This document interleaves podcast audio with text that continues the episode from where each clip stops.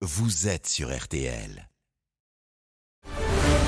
Il est 7h43, excellente journée à vous tous qui nous écoutez. Alba Ventura, vous recevez donc ce matin le chef du service des urgences de l'hôpital de la Fontaine à Saint-Denis, Mathias Vargon. Bonjour Mathias Vargon. Bonjour. L'hôpital public, oui, aurait dû être un des grands sujets de débat de la présidentielle. Pas sûr qu'il ait lieu, même si les candidats sont invités à passer un grand oral aujourd'hui devant la fédération hospitalière. Vous publiez Hôpital, un chef-d'œuvre en péril euh, chez Fayard. On a tout entendu sur les difficultés de l'hôpital. C'est devenu bien plus criant euh, ces derniers mois, mais ça fait des années qu'on entend euh, parler de fermeture de lits, de postes vacants, de médecins qui fuient euh, l'hôpital public, de problèmes de recrutement. On entend dire que l'hôpital est géré comme une entreprise où le directeur a trop de pouvoir, où les chefs de service n'en ont pas assez. Vous, le chef de service, vous demandez plus de pouvoir? Alors, euh, en fait, c'est une question d'organisation. C'est pas une question de pouvoir. En fait, on n'a pas de pouvoir. Moi, je n'ai aucun pouvoir. Mais je suis pas sûr que le directeur en ait beaucoup plus, en fait. Mais j'ai pas de pouvoir. J'ai pas de pouvoir sur les infirmières qui dépendent d'une hiérarchie. J'ai pas de pouvoir sur les administratifs qui dépendent d'une hiérarchie. Mais pour dire j'ai pas assez de lits, vous avez fermé trop de lits. Non, mais ça, c'est. Alors, ça, l'histoire des lits, c'est vraiment la simplification des politiques. Ça ne veut rien dire.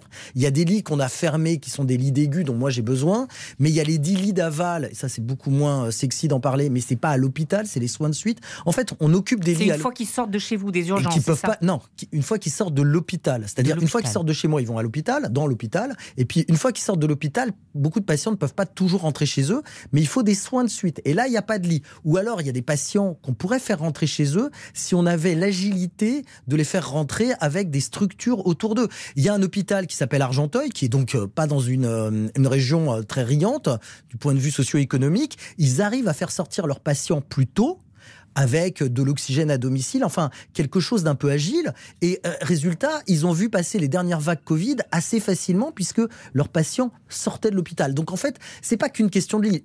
La question de lit, c'est facile, euh, tout le monde comprend. Mais en fait, les lits, il y a aussi les lits de chirurgie qui ont été fermés parce que ça va beaucoup plus vite de passer en chirurgie Mais on 20 est d'accord qu'il y a des lits qui ont été fermés Oui, dans mais ce ça quinquennat et dans les précédents. mais ça n'est pas le euh, l'alpha et l'oméga de des problèmes hospitaliers. Ça, c'est du politique de bas étage qui répète ça parce que c'est facile et c'est facile à comprendre.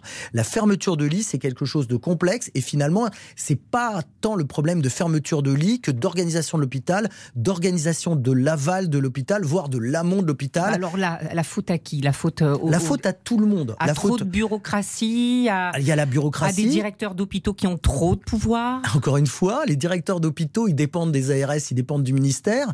Moi, j'en connais plein qui, euh, bah, qui en off, pour parler comme des journalistes, disent euh, tous, tous les problèmes qu'il y a, mais leur, leur euh, promotion dépend du ministère. Donc, ils peuvent pas raconter n'importe quoi. C'est pas tant une question de pouvoir que de bordel. Que pour faire quelque chose à l'hôpital, eh ben, euh, tout le monde a des objectifs qui sont pas forcément les mêmes, et c'est très compliqué à gérer. Et notamment, l'hôpital n'est pas fait pour recevoir les urgences. Est-ce que vous diriez que c'est une question d'état d'esprit? Ça peut être une question d'état d'esprit. En gros, euh, chaque, euh, chaque chef de service s'occupe de son service. C'est pas chaque chef de service, c'est chaque personne. Chaque personne. Le brancardier, il s'occupe de ce qu'il a à faire, qui, qui rentre pas forcément en résonance avec ce que le médecin des urgences ou l'infirmière des urgences ou euh, l'aide-soignante d'un service a à faire. Donc, Alors comment on résout ça? Bah, probablement qu'il faut réviser la gouvernance de l'hôpital. Alors, on, on revient un peu en arrière, puisqu'on avait parlé des pôles, des énormes choses. On revient aux chefferies de service, mais il va peut-être falloir réorganiser les services.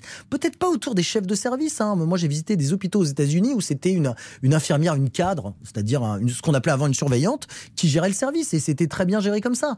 La question, elle est, il va falloir qu'on change un peu de paradigme et que euh, l'hôpital tel qu'il existait a bouffé, euh, du personnel, a bouffé des lits, a bouffé tout ça. On sait très bien que voilà, on va pas pouvoir augmenter. euh, on est trop hospitalo-centré également. Tout se fait à l'hôpital. Il y a plein de choses qui peuvent se faire en ville. À l'extérieur Oui, si on y met les moyens qui Ouais. coûteront toujours moins cher qu'à l'hôpital. Dans votre livre, vous pointez la gestion des patients plus âgés et vous dites il est urgent de faire entrer la médecine dans les EHPAD parce que Alors, ouais, alors euh, il y a un bouquin qui a, explo- qui a exposé ce que tout le monde savait déjà, c'est-à-dire que le financement le bouquin c'est euh, Les Fossoyeurs. de Victor Castanet que nous Voilà. Et donc, euh, euh, le financement, le financement des soins dans les EHPAD, que vous payez cher ou pas cher, c'est exactement le même. C'est celui de la Sécu. Les gens, quand ils mettent des gens dans des EHPAD chers, ils pensent qu'en fait, ils vont avoir plus d'infirmières. Non, c'est faux. Ils auront des plus beaux murs et on a, on croyait qu'ils auraient une bouffe meilleure, mais c'est pas vrai. c'est ça. Et donc, euh, et donc, oui, il faut remettre des médecins dans les EHPAD. Faut remettre, avant de mettre des médecins, faut mettre des infirmières dans les EHPAD. Il est fréquent que la nuit, il y ait une seule aide-soignante pour plusieurs étages de personnes âgées. Donc c'est juste ingérable. Et qu'est-ce qui se passe en cas de problème? Bah, Les personnes âgées, elles terminent aux urgences. On pourrait, là aussi, être plus agile. Il y a la visio. Enfin, tout le monde fait de la visio, sauf, euh, sauf dans les EHPAD, en fait. Enfin, ça commence à se faire? Donc il va falloir penser à changer. Encore une fois, il y a des infirmières, on peut former des infirmières à faire plus que ce qu'elles font actuellement. Ça s'appelle les infirmières en pratique avancée. Sauf que là encore, on a les corporatistes et là, c'est les corporatismes médicaux. Même chez moi, même chez les urgentistes, on a vu comment ça freinait des cas de fer pour notre syndicat d'urgentistes. Et vous dites aussi dans ce livre, de manière euh, assez abrupte, que les plus précaires, les plus pauvres n'ont rien à faire à l'hôpital. Bien sûr, c'est une façon de se débarrasser des plus pauvres vers l'hôpital. Alors il y a la passe qui s'en occupe, c'est-à-dire des gens qui s'occupent spécifiquement de ça. Mais imaginez qu'on va les envoyer à l'hôpital parce que, bah, parce que personne ne veut les prendre en ville. L'hôpital, en tout cas pour la médecine générale, c'est pas le meilleur endroit une, bonne, une bonne gestion de la médecine générale, c'est être suivi par le même médecin, c'est pas les urgences. Les plus pauvres, ils ont exactement les mêmes droits que les autres, c'est-à-dire d'aller à l'hôpital quand ils sont très malades, avec le plateau technique. J'ai pas dit qu'ils ne pouvaient pas aller à l'hôpital. J'ai dit que les, d'une certaine façon, on s'en débarrassait sur l'hôpital. Vous avez peut-être entendu certains candidats à la présidentielle qui disent il y a trop de migrants en fait oui, alors il y a un, il y a un candidat qui fait son beurre là-dessus, mais bon, il y a trop de migrants à l'hôpital. Bah prenez-les, prenons-les en ville. Ça veut rien dire. Il y a trop de migrants. Moi, les migrants que je connais, ils sont médecins à l'hôpital. Alors ils sont pas migrants, ils sont médecins. Et ils sont médecins étrangers. On les traite pas bien. Ceux qui vous suivent sur les réseaux sociaux, Mathias Vargon et notamment sur Twitter, savent que vous n'êtes pas du genre à vous laisser marcher dessus. Vous dites vous-même que vous êtes une grande gueule. Euh, la crise du Covid a accentué la violence, la radicalité qui s'exprimait déjà depuis longtemps. Vous avez remarqué, ça? Vous en avez été témoin? Vous avez même été menacé de mort?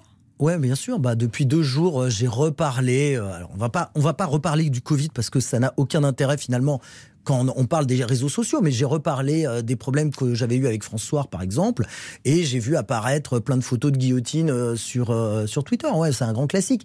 Mais la pandémie, c'est une crise.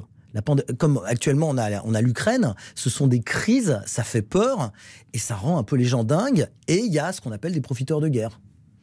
Euh, apparemment, la grippe inquiète bien plus que le Covid. En ce moment, les hospitalisations pour la grippe saisonnière ont bondi. Vous, vous l'avez remarqué dans votre oui, service alors euh, ça n'a pas bondi encore, euh, en tout cas pas dans mes urgences, mais on commence à en voir arriver.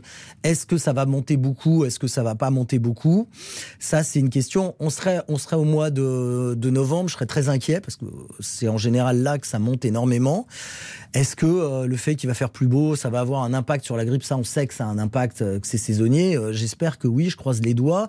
L'an dernier, on a eu quand même euh, chez les enfants une bronchiolite au mois de février, ce qui n'était jamais arrivé. Normalement, c'est euh, à la fin de l'automne. Et là, euh, on a eu la bronchiolite au mois de février l'an dernier, à cause, des, enfin, à cause, grâce au confinement en fait. Et, est-ce qu'il faut craindre un virus de grippe qui se conjuguerait avec un, le Covid? Je ne suis pas virologue, mais non, on peut avoir deux épidémies en parallèle, mais la conjugaison grippe-Covid, c'est un truc de complotiste, ça. Ah, mais, mais vous ne craignez pas que ça... Non, on peut avoir les deux épidémies en parallèle et que ça peut encombrer oui, tout à fait. Ça, vous le craignez bah, Déjà. Je crains. Le craindre, ça veut rien dire. Oui, c'est une petite angoisse, mais on va voir. À un moment, il euh, faut arrêter les prédictions. Euh, toutes les Madame Irma qu'on a eues euh, sur les plateaux, c'est bon, ils se sont tous trompés.